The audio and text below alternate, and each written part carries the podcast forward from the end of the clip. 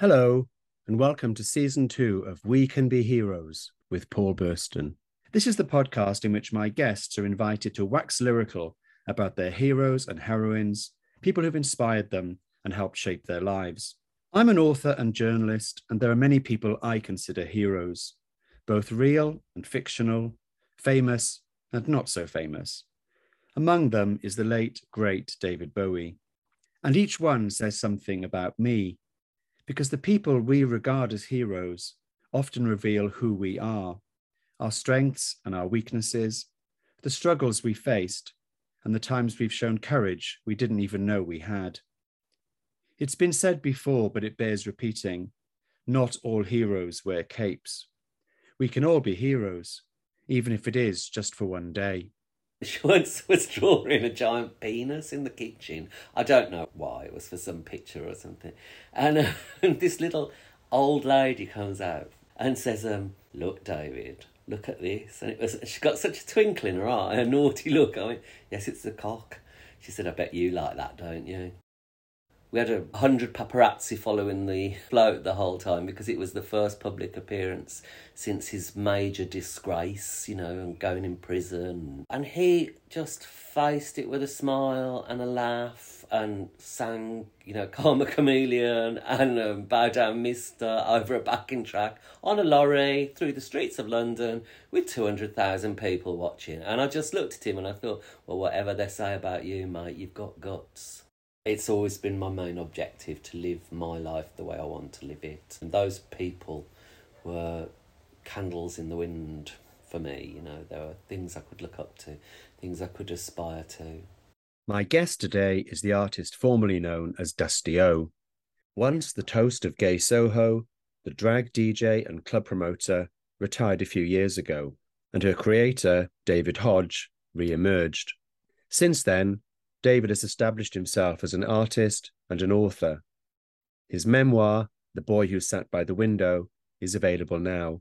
He joins me today to discuss his heroes and heroines and how they've helped shape his personal journey. Thank you, David, for joining me today for We Can Be Heroes. The theme of this podcast is that people talk about people who've inspired them in some way. Sometimes they're famous people, sometimes they're friends and family. Who is the first person you'd like to talk about, and why have you chosen this particular person? Well, I think it has to be because this particular person, because he's written the forward to my book. George Allen O'Dowd, Boy George. Most people of our generation, or my generation certainly, will remember the first time they saw Boy George on Top of the Pops with Culture Club. What was your first introduction to him? When were you first aware of him? But I was aware of them right from the beginning, and him right before before Do You Really Want to Hurt Me, when um, a single called White Boy was released, and I used to sort of devour the music papers back in those days, as we all did, because that was our resource, no internet or anything like that. So, you know, NME and magazines like that. And I remember seeing this advert for White Boy and thinking, oh my God, what's that? What is it? You know? And then after seeing White Boy, another friend of mine used to collect ID magazine. Remember that? Right in the very, very, very, very earliest days of ID magazine, when it was kind of like a little square booklet thing. There was a few pictures of George, and I put the two together.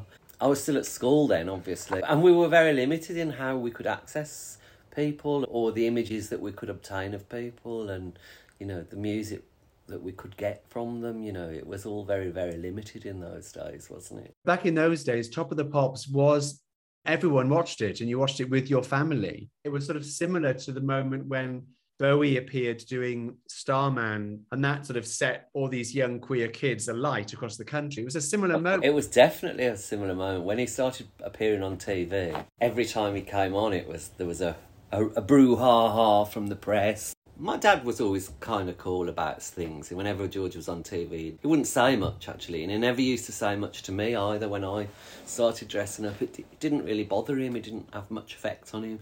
But obviously, my mother was. Um, vehement in her opposition until a million years later she came to my birthday party and George was performing there and it was at a club called Sound in uh, Leicester Square and I introduced them and um, he said to him, "Oh, I've got you to blame, have I?" My mother met Marc Almond at my 30th birthday party. She was all over him. I've always loved Mark. I was like, no, you didn't. it's amazing how they can change, isn't it? When my dad was ill, before he died, George was on this, not this morning, uh, Loose Women. And I'd texted him and said, um, if possible, say hello to my dad because he'll be watching. He's in hospital and la la la. And he did say hello to him and get well soon. It was sweet, yeah. And my mother, oh my God, you'd think, um, you know, the Pope had sent a personal message or something like that. the great thing about George, I think, as a pop star was that even though at the beginning he was a bit cagey, like people were in 1982, 1983. He was always such an obviously spiky queen. And it was just amazing for a teenage boy to watch that. I found it so inspiring. You think back and you think, how could people think that he was anything other than what he was? And it used to be newspaper articles of like mad, mad, oh, I've got a story about this actually. Mad Americans saying that, that he'd fathered their child. Years and years later, in the 90s, I was at his house in Hampstead and the the bell rang on the gate, the security gate. He was upstairs getting ready, putting his on. We were going out somewhere. I said, Oh, I'll get it, I'll get it. So there's this very, you know, nice looking, run of the mill, 40 plus year old lady standing there. And I said, um, I, I said to the intercom, Yeah, how can I help? Um, she said, Oh, I'm here to see George. So I just presumed that she was a makeup artist or so I don't know, something. So I said, Oh, coming in like that. So I pressed the security. She came in, came into the hallway, which in his house then was a massive high ceilinged hallway.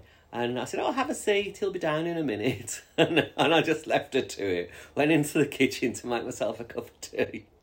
And then I heard this almighty, What are you doing in here? as George came down the stairs. And it was actually the woman who'd gone to the press in America and had taken him to court in America, saying that he'd fathered her child. Oh my God. And I left her on her own. we need to make the leap. So you're growing up in, in Birmingham, is that right? Well, Walsall, just outside Birmingham. And you saw him on top of the pops and now you're friends with him. How did you first meet? Years and years ago, when George lived in Walsall, he lived with Martin Degville, and Martin Degville from Sigue Sigue Sputnik, his nan lived next door to my nan. We had this like kind of weird, odd connection. When George was at the height of his heroin addiction and went on stage at the anti apartheid gig in Clapham Common, absolutely off his face, you know, really, really off his face.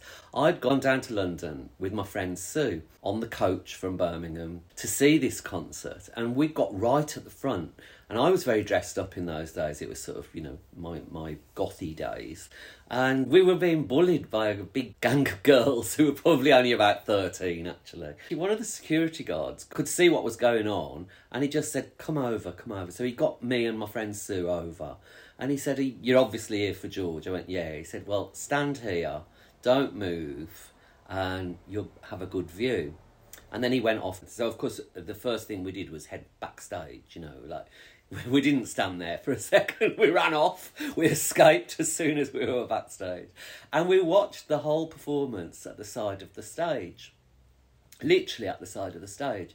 And as George was coming off, it was being filmed for MTV. Though I didn't know that at the time. I was aware that there was cameras there and everything, but the MTV thing comes back later. So that's why I'm mentioning it.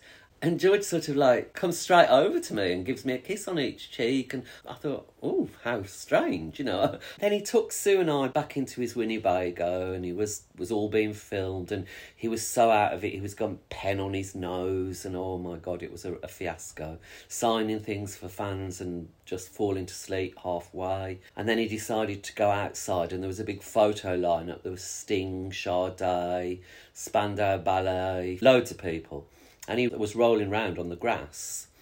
he was so out of it in front of them. It was a nightmare. And then he went, you know, I think it was Wham, Wham's final concert that night. And so he said, I'm going to Wham, do you want to come? And we went, yeah. And we tried to get in the car, but his security wouldn't let us. No, you're not coming. So that was the first time I properly met him. Then, about five years after that, when I moved down to London, then we started to have like mutual friends and things like that just from going out clubbing and looking a freak you know? I finally met him properly and we sort of hit it off really quickly. And within about three weeks really of us meeting we became quite good friends and hanging out in each other's houses and going out. Then in 2000 this is the strange thing he said to me oh i'm doing this documentary for VH1 called Unplugged. It was when Culture Club were reforming. He said, Will you do an interview on it and they'll ask you a few questions? So I said, Yeah, yeah, of course I will. I'd love to. It was filmed in my flat and George was sitting in the one corner. And whenever they asked me a question that he was like to play down, he'd go like, "Oh no, no, no, play," you know. So, so I was getting all these visual cues. But anyway, I did this interview fine, and it was aired about three or four months later. And they'd pinned it together with all that really early footage that they'd taken at the Clapham Common thing. It was so strange because George fell into the arms of friend and fellow gender bender Dusty O. Well, I'd only just met him. You know, but I had to go along with this um, this MTV idea that we'd been friends from the drug days when we, actually we hadn't. I've got a relative who lives in America who phoned my mother and said, um, I've just seen our David on television with, with Boy George taking drugs. well, obviously, I hadn't been taking drugs and I wasn't taking drugs. He clearly inspired you in terms of expressing yourself, the way that you express yourself visually, and the styles you took on, and the image that you had. How else did he inspire you? I always loved his courage. If he wanted to wear a wedding dress, he'd wear a wedding dress. If he wanted to say something, he'd say it and the consequences would go through the window. You know, I admired his courage and I admired his fearlessness. I just loved that fearlessness, really. You know, he laid his life on the line, really, in, in a lot of respects, for his fame. Not with people trying to kill him or anything like that, but people are aggressive to him, and even today, there some people are aggressive. But the fact that you compromise your freedom and your your anonymity and your ability to do what you want and form a relationship with whoever you want and you know he he sacrificed quite a lot to achieve what he's got and what he did and and I like the fact that he's still doing it I think when you talk about his fearlessness, that the few people that I've talked to on this podcast have celebrated particular icons. Grace Jones was somebody's choice. And again, it was because they saw them as being fearless. I think for a lot of young queer kids who probably experienced bullying or being ostracized at school to see somebody who was so unapologetic and fearless is actually really inspiring isn't it and also winning you know for that, that initial eight years or so after the first single they were the biggest band in the world without doubt. He was a bigger star than Prince, a bigger star than Madonna. He was winning, you know, a millionaire at 21. I remember George's manager once said to me um, years later, um, it was at the Albert Hall, and we were all sitting in a box, and there was George's manager and his family and things like that. And it had been fairly a fairly quiet gig, really. They hadn't the crowd hadn't really got behind him much, but then all of a sudden they all did, and everyone sort of ran to the front. And and I said, "Oh, does it make you feel proud? You know, it does me as his friend." And he, he said, "Oh, I'm proud of Mike Georgie, millionaire at twenty one." but yeah, you know, he was a winner as well, and I loved that. I loved that. In spite of all the gay, you know, drag. We'd say drag now. In those days, it was gender bender. Did exactly what he wants, said exactly what he wants, had a fantastic life, and and in essence, won. And despite the heroin addiction and the way the tabloids turned on him because he courted the media in a way that pop stars hadn't really, he was the first kind of tabloid pop star when they turned on him, it was really vicious.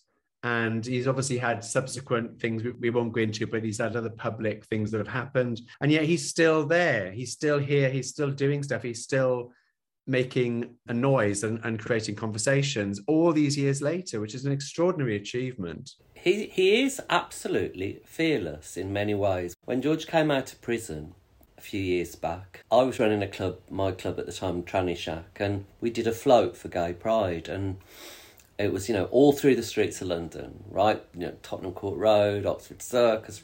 You couldn't get more public than that float was going to be, and I'd asked George if he wanted to do it. I said, "Do you want you know, you're out now, you're out of prison, you've got nothing to, you know the truth, I know the truth."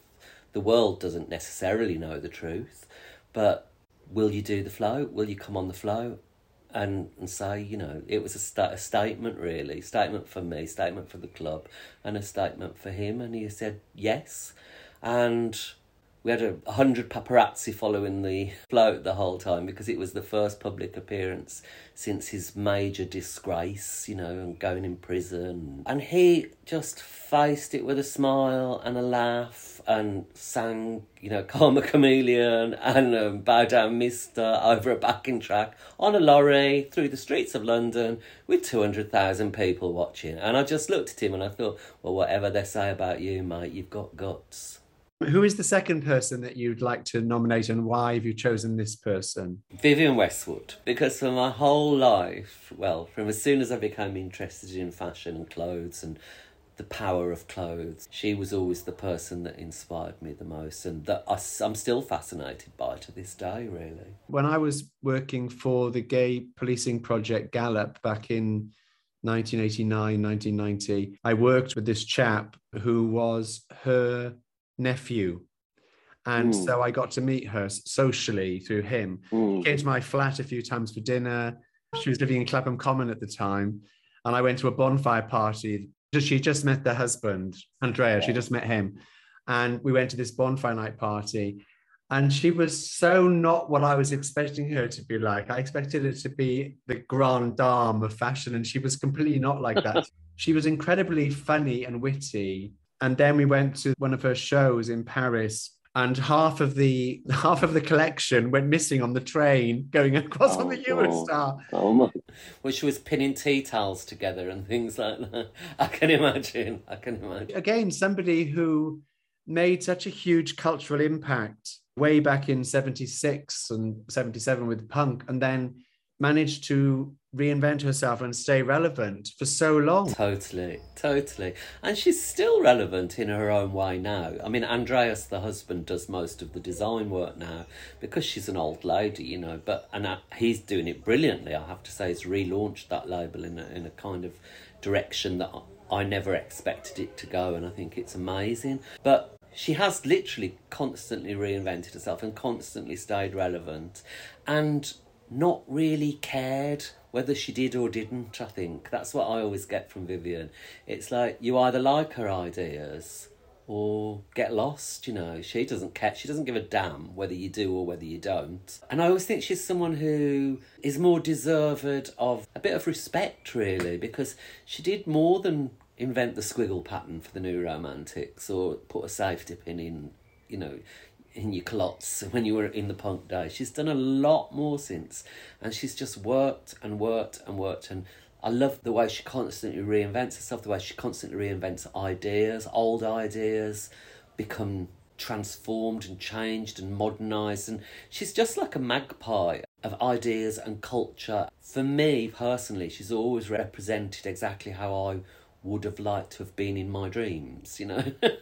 she's just a fascinating lady and very, very, very important. I believe that she's more important than people like Coco Chanel and Dior and things like that. I think she's far more relevant, far more, for us as British people, she deserves a lot more respect than she gets. Back in 1994, I'd fallen out with the Stonewall group because I had reported in Time Out on the age of consent vote there was a candlelit vigil outside while the vote was happening. And it was very, very peaceful. When the result was announced that they were voting for 18 and not for equality at 16, there was a spontaneous riot. I personally felt that was the correct response. But somebody from Stonewall came out and told us all off.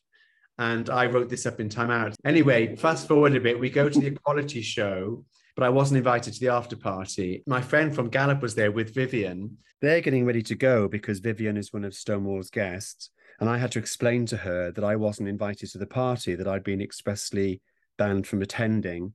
And Vivienne was really annoyed by this. So she said, Well, in that case, you must be my escort and escort me to the party. And she insisted on this. So I basically arrive at this party to which I'd been expressly not invited with Vivienne Westwood, their guest of honor, on my arm.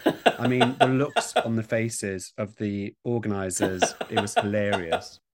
Amazing. But that, you know, that doesn't surprise me. You hear all sorts of rumours about Vivienne, don't you, on the on the on the circuit. Um, and amazing stories and things and I choose to believe them all because I love I I love her, you know. I've wasted half of the money I've ever earned on her clothes, so I hope she loves me back. I was about to ask about the clothes. Your alter ego, your previous persona, Dusty O, was famous for wearing Vivienne Westwood. That was one of your statements, wasn't it? You were always in Westwood. It was. It was my gimmick. Couture on the floor. It was just because I loved it, you know, and I think I was probably one of the first sort of out there commercial DJ, drag queen, whatever you want to call me, club promoter, who I always tried to do it in a non tacky way. I wanted to look couture. I wanted to look high finish. I wanted to look, you know, perfect. As perfect as I could make myself. And of course, it was always with, with Vivienne's inspiration.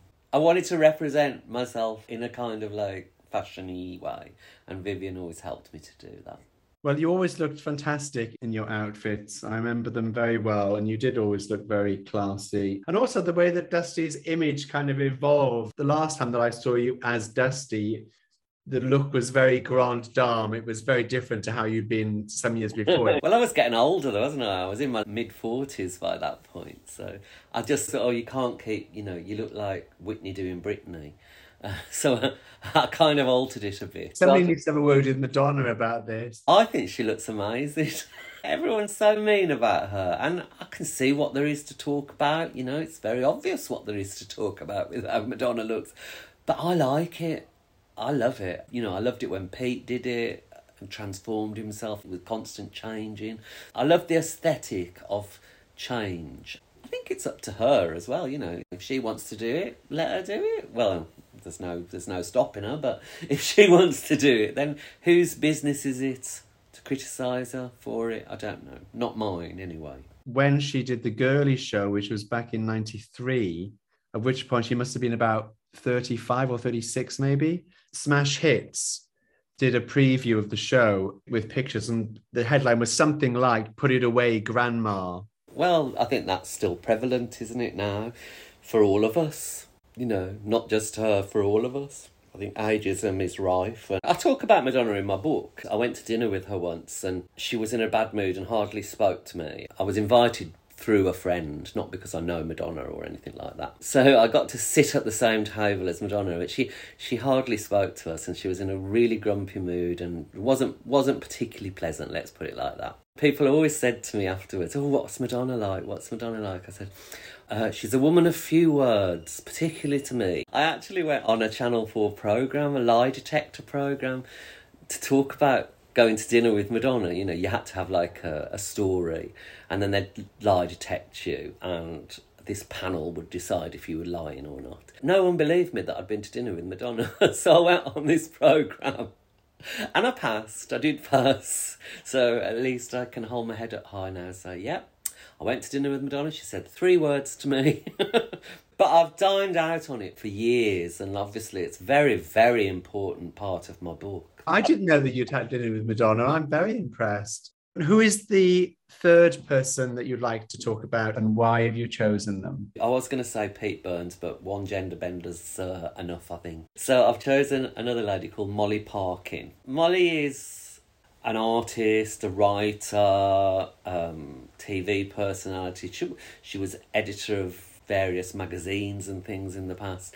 Now she's a very, very she's an old lady. She's I think she's ninety now, and she she's got her own particular style. She's very very dressy, and she was an alcoholic and used to hang around with Francis Bacon and oh my god, you name it, Molly's done it very open in the 80s and 70s about her sex life and all the men that she liked she'd slept with and everything. And i got to meet molly actually when she was in her 80s for the first time.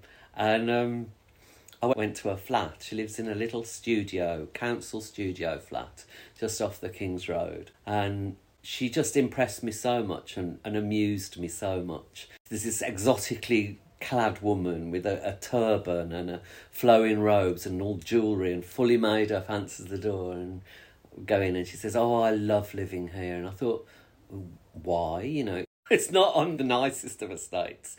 But then she showed me her back garden. She'd got a little rooftop terrace. She'd made it like a little jungle and it was beautiful, absolutely beautiful. She said, I've lived in Chelsea, I've lived in New York, I've lived in all these amazing places, had big houses. She said, but I've never been as happy as I am here. All the neighbours know me, the children bring me sweets and cakes, and I can talk to anyone. All I have to do is open my front door, and I'm out in the middle of the estate and I can talk to people. I'm never lonely. And I thought, how lovely is that? You know, how amazing is that? And I really sort of admire her work as well, her artwork. I love. I love her ethos to it and the stories that she tells. And she's quite saucy as well, Molly. She's fa- fabulous company. She once was drawing a giant penis in the kitchen. I don't know why. It was for some picture or something. And, uh, and this little old lady comes out, you know, looking like Molly Parkin, obviously, and says, um, "Look, David, look at this." And it was she got such a twinkle in her eye, a naughty look. I went, "Yes, it's the cock." She said, "I bet you like that, don't you?" I was like, "Oh my god, this is like my nan talking to me." And um, she also told me a wonderful story. When she lived in New York, she used to organise orgies. She said, I was organising an orgy, she said, and, and I invited all the people to come who I, who I quite like. She was married at the time, and she said, and my husband said, oh, this one, this one. And I was dressed all in rubber, and I had a whip. She said, and um, before we were all going back to our apartment, we went to a bar, and there was this lovely transsexual, and she got very large boobs. So I said, oh, you must come back to my orgy. She told the transsexual lady, We're back to the orgy. One of the guests complained to Molly about it. Oh, you shouldn't have invited her. You know, she'll put people off. And Molly turned around and she said to this man, she said, What rubbish? She said, Look at her. She's beautiful. She's got massive tits and a huge cock. What more could you ask for? And I loved her for that. I thought, oh, you amazing person. And then when I did my um, exhibition at the Houses of Parliament, um, I'd done a little portrait of her. Was a very naive kind of portrait. I said, "Will you come and like be the guest of honor?" And she said, "Oh, I'd love to. I'd love to." And so everyone made a big fuss of her, and she loved it. You know, she loves the attention. Who who wouldn't? But she was lovely. She was so sweet. I've met her a few times. I met her on the scene through people at a bar, and then she came to read from her memoir at Polari at the South Bank and she Oh, was wow. a hoot. I mean, she was fantastic. She's oh, she's a really good fun. She is. She's fun. She's open minded. She's clever. She's kind of romantic-y as well. You know, she's got this lovely. Even though she's saucy and has had this spectacular past, she's very sort of innocent about it, and she's naive in the way she speaks about it, which I think is lovely. She's a charming, charming lady, and. Again, another person who I think deserves to be recognised more. It strikes me that the three people that we've talked about have all been fearless and have lived their lives according to they follow their own path without worrying about what society or the wider Mm. world thought. Would you agree with that? Totally agree with it. It's the way I've always tried to be as well, with varying degrees of success. But it's always been my main objective to live my life the way I want to live it, without harming anyone in the process or hurting anyone. But I've always been very aware that sort of uh, some of my ideas are not mainstream. Well, actually, most of my ideas are not mainstream. And how I view myself in the world is probably not mainstream either. And those people were candles in the wind for me. You know, there were things I could look up to, things I could aspire to. And I thank them massively for that. So, for many years, you worked as a DJ and as a club promoter, and you had your own club nights. I used to come to them. Then you left that world. When did you leave that world? Six years ago. And then you began. Were you already painting before? Was that a new thing? That No, Only my face. I'd painted the same picture for 20 years, hadn't I? You know, I was quite bored of it by that point. And literally, I was bored of it. Really, really, really bored of my lifestyle. When Madame Jojo's closed and I lost my Wednesday night, which had always been for a decade, sort of my main income, really, and the, my passion, you know, when I did Tranny Shack, that was the club that I always wanted to do as a child as a teenager rather and going to everyone else's clubs i always wanted a club like tranny shack and i did it and i did it for 10 years and it was massively successful so but you can only do something for so long I can anyway, without tiring of it. You know, I was gradually becoming an alcoholic. The narcissism of that lifestyle is damaging mentally. I didn't want to be one of those people that just hung around the scene. I wanted to be a doer, not a watcher. Gradually, you fade away and become older. And look at me, I was big in '93, you know. I didn't want to be that person. I, I thought I either leave it and leave it just go, or become that other funny person that I didn't want to be. So I left it, and for about a year, I just hid away. Really, I was working at the Museum of Comedy, doing front of house there because I had to work because I've got no, you know. Even though I'd made a lot of money in the past, I'd spent a lot of money as well. I was in a very, very bad financial position. I enjoyed it. I enjoyed going to work. I enjoyed getting up. I enjoyed the structure of the day. I enjoyed not being the person calling the shots all the time and saying, do this, do that. Oh, we'll have this or we'll have that act on, and all the things that come with promoting your own night. I'd been my own boss for 20 years, and no one had actually really told me no you know, we're doing it this way, or that's not a good idea. Because I hadn't had that. So when I started work, it was all new to me. It was like being 16, 17 again. My whole identity and who I had been up to that point was totally irrelevant. You know, on the club scene and on the disco scene and celebrities and blah blah blah. People knew who I was and I knew what was expected of me. I knew I turned up in a Vivienne Westwood outfit, was funny, was bitchy, blah blah blah. But in this new world, I was just a middle aged man with a goatee beard who hadn't got that many skills and was going into a new job right at the bottom with all the babies. And it was very difficult, but I was able to rediscover myself. So, and I had lost myself, and I didn't realise I'd lost myself until I had to be me again.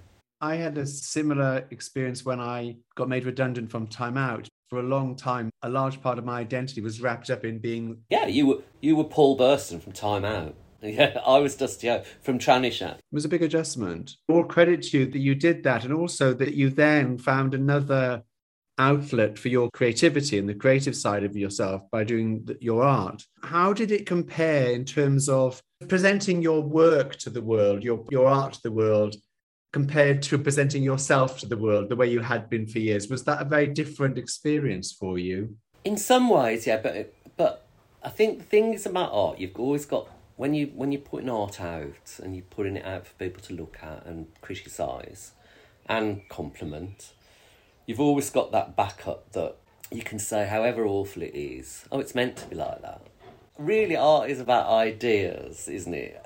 And presenting ideas and and what is there to criticise in an idea, really? I paint ideas and they, they are what they are. And if you like them, you like them. If you don't, fine, just don't look at them. I took with me, when I moved into that the art world, my old punky, tranny self, you know, I, that fuck off. I don't care whether you like it. I'm doing it. And that's exactly what I did, really. And, and I think that helped and saved me from a lot of internal self critique and things like that because I work fast and I just do it and throw it out there. That and that's how it is and I'll never run out of ideas and I'll never run out of opinions and that's all you need really. And how you produce it is kind of like a byproduct. Your process is a byproduct. You mentioned before about obviously painting your face and then painting paintings, but there's also a continuation in terms of your attitude, isn't there? Oh my God, totally. I won't do commissions. I hate commissions unless it's of something that I particularly want to do anyway. Recently, I was commissioned to do a picture of Regina Fong. She was like a big, for people who don't know, big drag drag star in the 80s, 90s. And um, I said to them before I even started it, I said, one, I want half the money up front because if I do it and spend days doing it and then you don't like it and won't buy it, you know, I ain't having that. So the old drag sort of part of me came out. I said, I want half up front. Two, whatever the result is, I'm not interested in hearing your opinion or your critique about it. You accept it as a piece of my art, and that's an, at the end of the story. It's my idea. You take it or you don't take it. So they agreed to all the pre contracts, and I painted, and I was very pleased with the result. Actually, it's really good, I think and they like it too, which is a bonus. But yeah, like I hate doing commissions. I hate being told how to do things, and it's kind of annoying, really, because people, most people are ninety nine percent of people are amazing, but you get that one percent that want it to match the the sofa, and that's, that's not what it's about, really. What prompted you to decide to write the memoir now? I decided to write the memoir because I've been thinking about it for years but I didn't feel that it had an appropriate last chapter. I'm not saying end because I'm still alive and still doing things, and I hope there'll be another book in another 10 years. But I needed an appropriate final chapter before I, I started. And when I exhibited at Parliament, I felt that that was an appropriate ending for it. I thought, right, okay, we'll talk about all the ups and downs of the drag years, the bullying as a kid, working in lighthouse aids, all the things that are you know happened to me. But it did need an ending. It couldn't be oh and then and then she became an artist and sold a few pictures. That didn't seem good enough to me. And i'd done exhibitions and things but obviously the when i went to to do the parliament one i was the first openly queer type of artist to be invited to show in parliament. So i thought okay that's a good that's a good ending you know. There's ups and downs and it finishes on a high on a nice high. And um, so I, I took it up to there, and then you know the final chapter is oh I wonder what will happen next sort of thing. Because a lot does happen in that book more than I actually thought about to be honest. I thought well what because initially when I was thinking about it I was thinking about what will people want to read. And you know it became a bit sort of celebrity name drop and not that interesting. And then when the publishers hooked me up with my editor we rewrote most of it between us. And it turned into more of an emotional story of my story my emotional story and not just like a big name drop dropping session and oh I did well here. Oh and then it went terrible and I took loads of coke. I didn't want it to be like that and it became much more human and I'm really really really really proud of it. And I've never said that about anything in my life about anything I've ever done any of my work, any of my achievements, but I'm proud of this book because it's truth, it's honesty, and it's like publishing your most publishing your brain really for everyone to sort of have a read of. All your secrets. I think people outside of publishing don't appreciate just how big a contribution a really creative editor can make to your book. Oh my god. He turned it upside down. I say now that what i presented them with was a manuscript really just a, a manuscript of ideas and incidents. He turned it into the book but kept my voice, which I'm so happy about. They really did do a great job with matching us up. I enjoyed the process a lot and, and I'm very proud of it. I still can't believe that a publisher and a literary agent took a punt on me and, and thought that that was a good idea, you know, and yeah, oh yeah, let's go with that.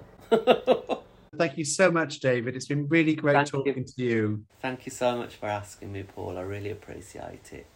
My thanks to David for being such a great guest, and you can find his book at all good bookshops. Coming up soon on We Can Be Heroes. This is Louisa Young on We Can Be Heroes with Paul Burston. You know, I'm a posh blonde London girl with a lisp, and I'm never going to be Johnny Cash. However, Johnny Cash has told me to be who I am, so I just got to really work out what that is. Thanks, Johnny, because I might not have got off my arse. Everybody's grandma loves her. Three year olds love her. Everybody loves her. Particularly for the British. I mean, I've got this theory that none of us would ever have sex if we didn't have alcohol, and there would certainly never have been any babies born.